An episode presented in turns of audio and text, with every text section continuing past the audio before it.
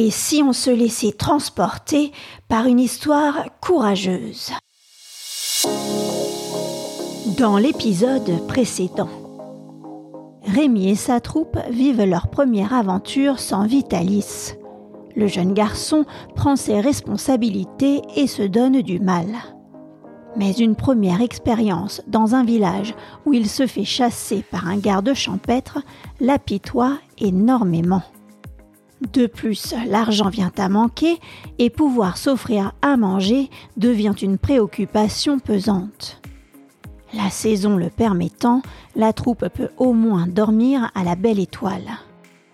Installé au milieu d'un bois, Rémi se sent seul au monde.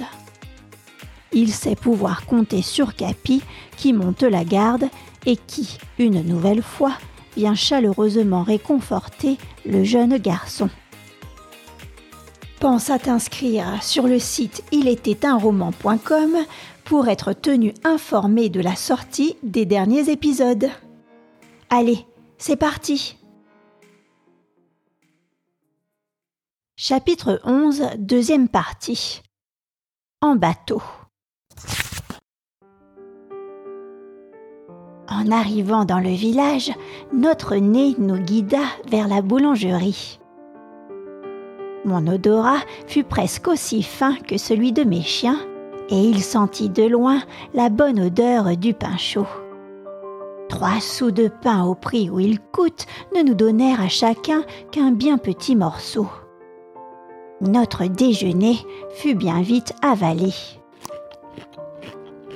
Le moment était donc venu de réfléchir aux moyens de gagner une recette dans la journée. Pour cela, je me mis à parcourir le village en cherchant le meilleur endroit pour effectuer un spectacle et aussi j'examinais les gens pour tâcher de deviner s'ils nous seraient amis ou ennemis. Je ne comptais pas donner cette représentation immédiatement car l'heure n'était pas idéale. J'utilisais mon temps pour étudier les environs. Mon souhait était de trouver l'emplacement qui nous procurerait les meilleures chances d'une bonne recette et nous reviendrions dans le milieu de la journée. Ma tête complètement prise par ce projet, j'étais absorbée par cette idée. Tout à coup, j'entendis crier derrière moi. Au voleur Je me retournai vivement et je vis arriver Zerbino poursuivi par une vieille femme. Il ne me fallut pas longtemps pour comprendre ce qui provoquait cette poursuite et ces cris. Profitant de ma distraction, Zerbino m'avait abandonné et il était entré dans une maison où il avait volé un morceau de viande qu'il emportait dans sa gueule. La vieille femme criait Arrêtez-le Arrêtez-les tous En entendant ces derniers mots, je me sentis coupable et responsable de la faute de mon chien. Je me mis aussi à courir. Que répondre si la vieille femme me demandait de lui rembourser le prix du morceau de viande volé Comment la payer? Si on nous interceptait, on nous arrêterait et on nous emprisonnerait. Me voyant fuir, Capi et Dolce me rattrapèrent tandis que Joli Cœur, que je portais sur mon épaule, m'empoignait par le cou pour ne pas tomber. Je ne craignais pas que l'on nous rattrapât, mais on pouvait nous arrêter au passage. Mon intuition se confirma lorsque j'aperçus deux ou trois personnes qui barraient la route. Heureusement, une ruelle croisait notre chemin juste avant de rejoindre ce groupe d'adversaires. Je me jetai dedans, accompagné des chiens, et toujours courant à toutes jambes, nous fûmes bientôt en pleine campagne. Je ne m'arrêtais que lorsque la respiration commença à me manquer, c'est-à-dire après avoir fait au moins deux kilomètres. Alors je me retournai, osant regarder en arrière. Personne ne nous suivait. Capi et Dolce étaient toujours sur mes talons, Zerbino arrivait tout au loin, s'étant arrêté sans doute pour manger son morceau de viande. Je l'appelais, mais Zerbino, qui savait qu'il avait mérité une sévère correction, s'arrêta, puis au lieu de venir à moi, il se sauva. La faim avait poussé Zerbino à voler ce morceau de viande. Mais je ne pouvais pas accepter cette raison comme une excuse. Il avait commis un vol. Il fallait que le coupable fût puni ou bien c'en était fini de la discipline dans ma troupe. Au prochain village, Dolce se mettrait à imiter son camarade et Capi lui-même finirait par succomber à ses mauvaises pratiques. Je devais punir Zerbino devant tous. Mais pour cela, il fallait qu'il fût avec nous, et ce n'était pas chose facile que de le décider à revenir. J'eus recours à Capi. Va me chercher Zerbino. Et il partit aussitôt pour accomplir sa mission. Cependant, son regard désapprobateur me fit comprendre qu'il obéissait à contre-coeur. Je n'avais d'autre choix que d'attendre le retour de Capi et de son prisonnier, ce qui pouvait être assez long. Je savais bien que Zerbino ne se laisserait pas ramener tout de suite.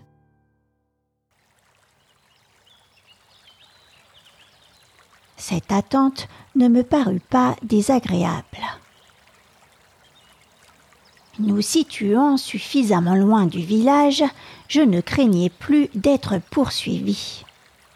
Sans compter que, fatigué de ma course, je méritais de me reposer un peu.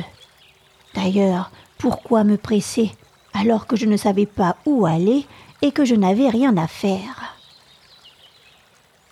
L'endroit où je m'étais arrêté était justement propice à l'attente et au repos. Dans ma course folle, sans savoir où j'allais, j'étais arrivé sur les bords du canal du Midi. Après avoir traversé tant de campagnes poussiéreuses depuis mon départ de Toulouse, je me trouvais dans un pays vert et frais. Des eaux, des arbres et de l'herbe. Je remarquai une petite source. Elle coulait à travers les fentes d'un rocher tapissé de plantes fleuries qui tombaient en cascade. C'était charmant, et j'occupais là un endroit bien merveilleux pour attendre le retour des chiens. Une heure s'écoula sans que je les visse revenir ni l'un ni l'autre. Je commençais à m'inquiéter quand Capi reparut seul, la tête basse. Où est Zerbino? Capi se coucha dans une attitude craintive. Alors, en le regardant, je m'aperçus qu'une de ses oreilles était ensanglantée. Je n'eus pas besoin d'explication pour comprendre ce qu'il s'était passé. Zerbino s'était révolté et avait résisté. Capi, obéissant à regret à mon ordre qu'il considérait trop sévère, s'était laissé battre. Fallait-il gronder et corriger Capi aussi? Je n'en eus pas le courage. Je n'avais pas non plus envie de peiner les autres, étant moi-même déjà bien affligé par mon propre chagrin. La mission de Capi n'ayant pas réussi, il ne me restait plus qu'à attendre que Zerbino voulût bien revenir. Je le connaissais.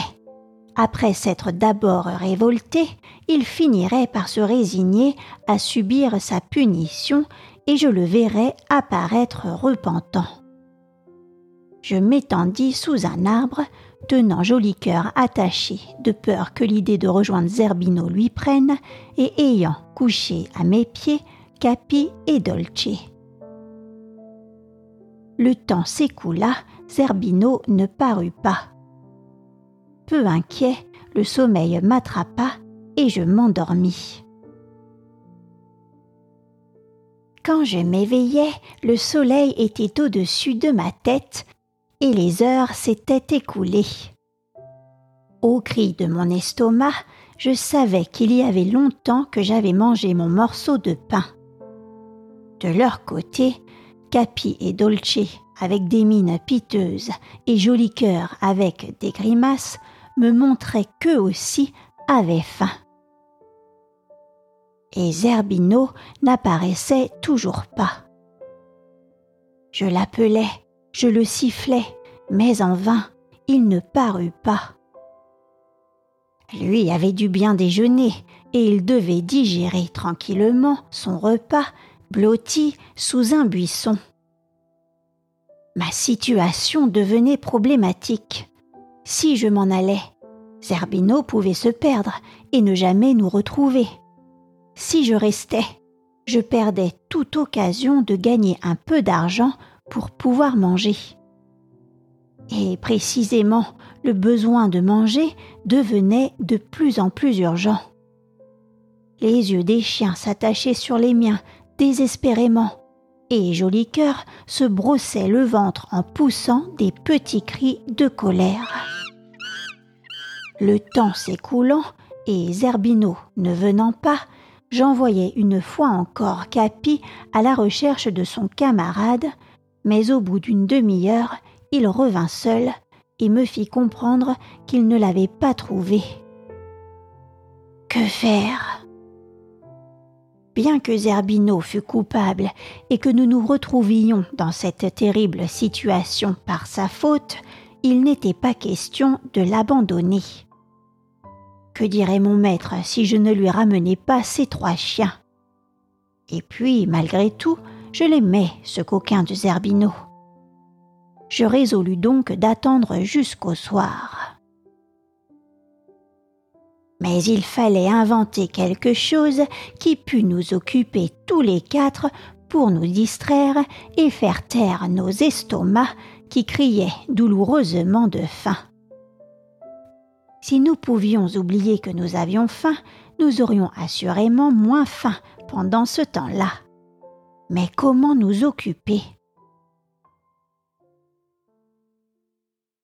Alors que je réfléchissais à cette question, je me souvins que Vitalis m'avait dit qu'à la guerre, quand un régiment était fatigué par une longue marche, on faisait jouer la musique, si bien qu'en entendant des airs gais ou entraînants, les soldats oubliaient leur fatigue. Si je jouais un air gai, peut-être réussirions-nous tous à oublier notre faim. En tout cas, moi étant occupé à jouer et les chiens à danser avec joli cœur, le temps passerait plus vite pour nous. Je pris ma harpe et tournant le dos au canal, je commençai à jouer un air de danse, puis après une valse. Tout d'abord, mes acteurs ne semblaient pas très disposés à la danse, mais peu à peu ils s'animèrent. La musique produisit son effet irrésistible, nous oubliâmes tous le morceau de pain que nous n'avions pas, et nous ne pensâmes plus qu'à nous amuser.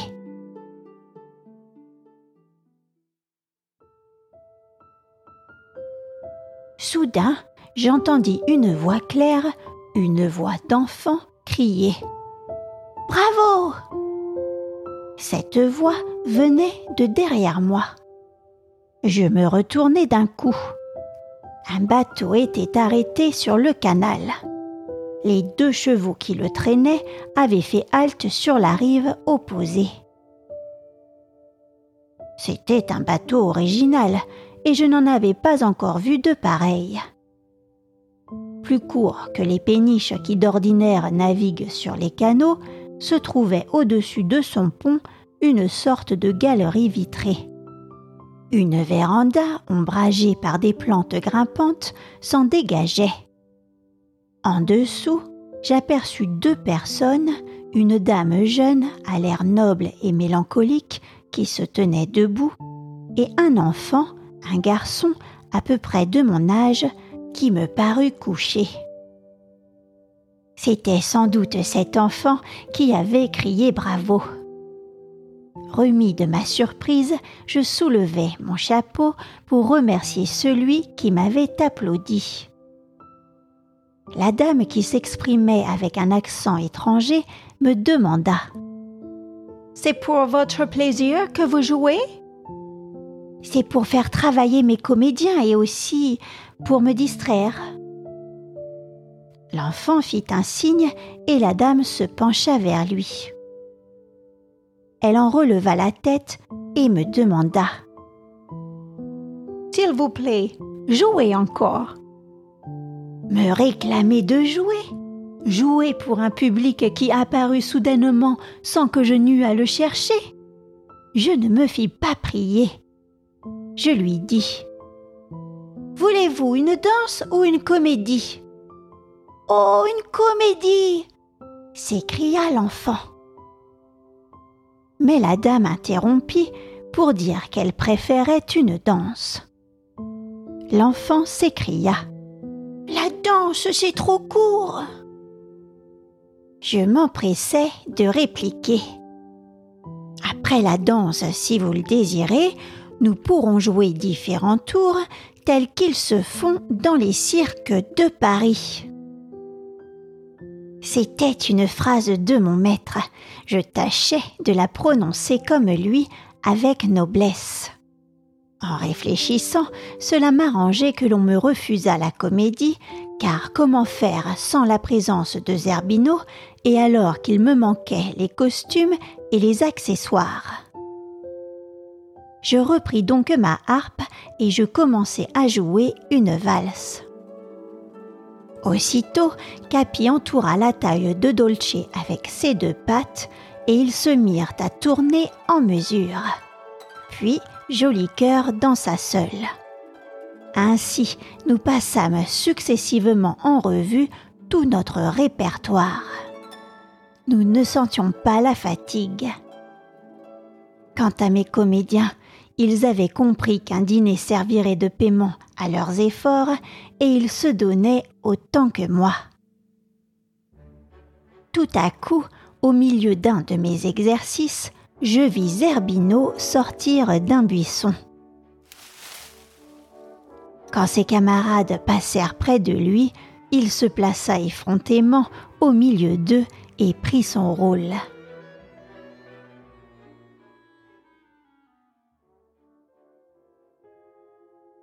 Tout en jouant et en surveillant mes comédiens, je regardais de temps en temps le jeune garçon. Une chose me parut étrange. Je voyais bien son plaisir à nous regarder, mais il ne bougeait pas. Il restait couché.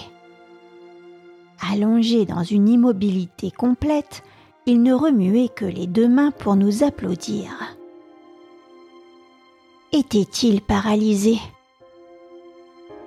Il semblait attaché sur une planche. Petit à petit, le vent avait poussé le bateau contre la berge sur laquelle je me trouvais. Je voyais maintenant l'enfant comme si j'avais été sur le bateau près de lui. Bordé par ses cheveux blonds, son visage était pâle, si pâle qu'on voyait les veines bleues de son front sous sa peau transparente. Son expression indiquait la douceur et la tristesse avec quelque chose de maladif. La dame me demanda Combien faites-vous payer les places à votre théâtre? On paye selon le plaisir qu'on a éprouvé. L'enfant intervint. Alors, maman, il faut payer très cher. Puis, il ajouta quelques paroles dans une langue que je ne comprenais pas.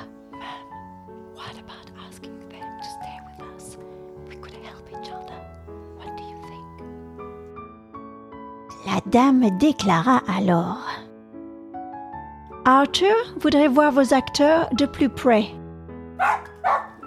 Je fis un signe à Capi qui, prenant son élan, sauta dans le bateau. Et les autres? cria Arthur. Zerbino et Dolce suivirent leurs camarades. Et le singe? Joli cœur aurait volontiers sauté à bord, mais j'avais du mal à lui faire entièrement confiance. Il pouvait se livrer à des plaisanteries qui n'auraient peut-être pas été du goût de la dame. Elle demanda Est-il méchant? Non, madame, mais il n'est pas toujours obéissant et je crains qu'il ne se conduise pas convenablement. Eh bien, embarquez avec lui. Disant cela, elle fit signe à un homme qui se tenait à l'arrière auprès du gouvernail. Aussitôt, cet homme passa à l'avant et jeta une planche sur la berge. C'était un pont. Il me permit d'embarquer en toute confiance. Je pénétrai dans le bateau respectueusement, ma harpe sur l'épaule et joli cœur dans ma main. Arthur s'écria. Oh, le singe! Je m'approchai de l'enfant et tandis qu'il flattait et caressait Joli cœur, je pus l'examiner à volonté. Je fus saisi de découvrir qu'il était véritablement attaché sur une planche comme j'avais cru le deviner plus tôt. Vous avez un père, n'est-ce pas, mon enfant? Me demanda la dame. Oui, mais je suis seule en ce moment. Pour longtemps? Pour deux mois. Deux mois? Oh, mon pauvre petit Rester seul ainsi à votre âge pour si longtemps? Il le faut bien, madame.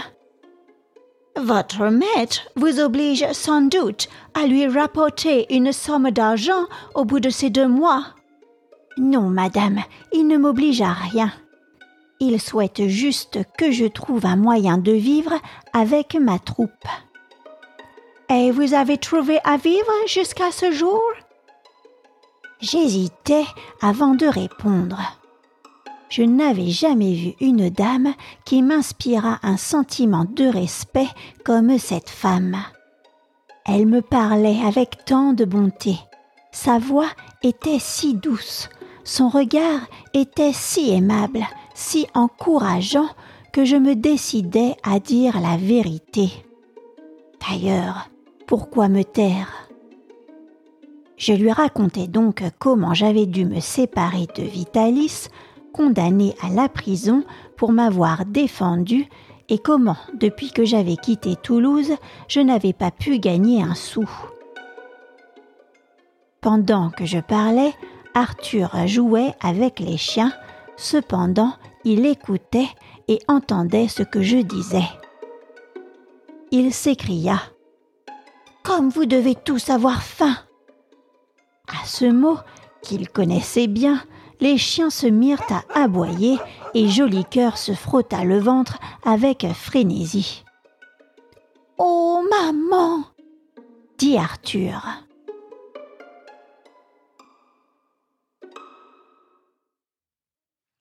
La dame comprit cet appel. Elle dit quelques mots en langue étrangère à une femme qui se tenait devant une porte à moitié ouverte. Please, bring them some food. Of course, madame. Presque aussitôt, celle-ci apporta une petite table servie. Asseyez-vous, mon enfant, me dit la dame. Je ne me fis pas prier. Je posai ma harpe et m'assis sans attendre devant la table. Les chiens se rangèrent aussitôt autour de moi et Joli Cœur prit place sur mon genou. Arthur me demanda Vos chiens mangent-ils du pain? S'ils mangeaient du pain, je leur en donnai à chacun un morceau qu'ils dévorèrent. Et le singe Mais il n'y avait pas besoin de s'occuper de joli cœur, car tandis que je servais les chiens, il s'était emparé d'un morceau de croûte de pâté avec lequel il était en train de s'étouffer sous la table. À mon tour, je pris une tranche de pain, et si je ne m'étouffais pas comme joli cœur, je dévorais au moins aussi gloutonnement que lui. Pauvre enfant, disait la dame en remplissant mon verre. Quant à Arthur, il ne disait rien. Il nous regardait, les yeux écarquillés, émerveillé assurément de notre appétit. Nous étions aussi voraces les uns que les autres, même Zerbino, qui aurait dû pourtant se sentir vite rassasié avec la viande volée qu'il avait mangée plus tôt.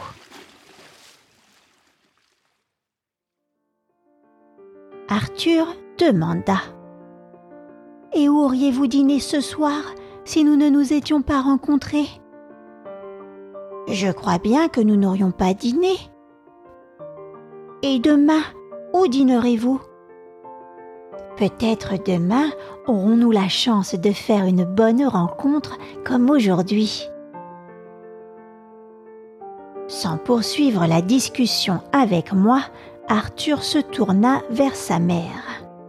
Une longue conversation s'engagea entre eux dans la langue étrangère que j'avais déjà entendue.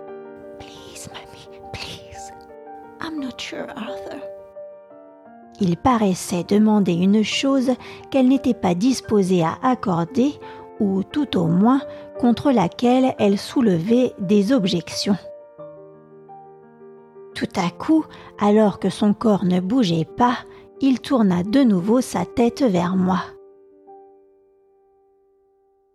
Il dit Voulez-vous rester avec nous?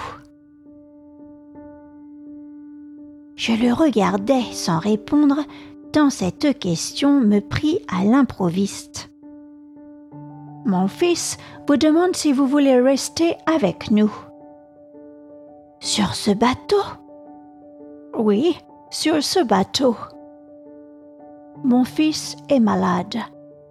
Les médecins ont ordonné de le tenir attaché sur une planche comme vous pouvez le constater. Pour qu'il ne s'ennuie pas, je le promène dans ce bateau. Vous habiterez avec nous. Vos chiens et votre singe donneront des représentations pour Arthur qui sera leur public. Et vous, si vous le voulez bien, mon enfant, vous nous jouerez de la harpe. Ainsi, vous nous rendrez service, et nous, de notre côté, nous vous serons peut-être utiles. Vous n'aurez pas à trouver un public chaque jour, ce qui pour un enfant de votre âge n'est pas toujours très facile. En bateau? Je n'étais jamais allé sur un bateau. Et cela avait été mon grand désir. J'allais vivre en bateau, sur l'eau. Quel bonheur ce fut la première pensée qui frappa mon esprit. Quel rêve Quelques secondes de réflexion me firent sentir tout ce qu'il y avait d'heureux pour moi dans cette proposition et combien cette dame était généreuse. Je lui pris sa main et l'embrassai. Elle parut sensible à mon geste et affectueusement presque tendrement, elle me passa plusieurs fois la main sur le front. Pauvre petit, dit-elle.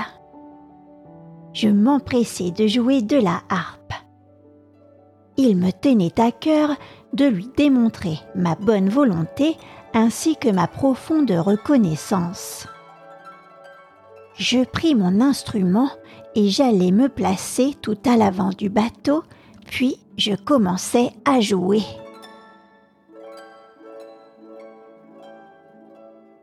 En même temps, la dame approcha de ses lèvres un petit sifflet en argent et elle en tira un son aigu. Je cessai de jouer aussitôt, me demandant pourquoi elle sifflait ainsi. Était-ce pour me dire que je jouais mal ou pour me faire taire? Arthur, qui voyait tout ce qui se passait autour de lui, devina mon inquiétude. Il me dit Maman a sifflé pour que les chevaux se remettent en marche. En effet, le bateau qui s'était éloigné de la berge, entraîné par les chevaux, commençait à filer sur les eaux tranquilles du canal. L'eau clapotait contre la coque du bateau, et de chaque côté, les arbres fuyaient derrière nous, éclairés par les rayons du soleil couchant. Voulez-vous reprendre la musique? demanda Arthur. Et d'un signe de tête, il appela sa mère auprès de lui. Il lui prit la main et la garda dans les siennes pendant tout le temps que je jouais les nombreux morceaux que mon maître m'avait appris.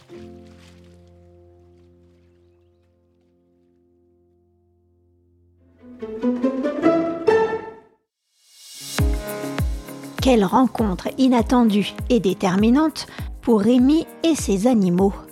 Ils peuvent maintenant envisager les prochains mois à l'abri de tout problème. La suite au prochain épisode. Si toi aussi tu as envie de soutenir mon podcast, n'hésite pas à laisser une note ou un commentaire ou à t'abonner à la newsletter sur ilétait-un-roman.com. Merci pour ton écoute et à très vite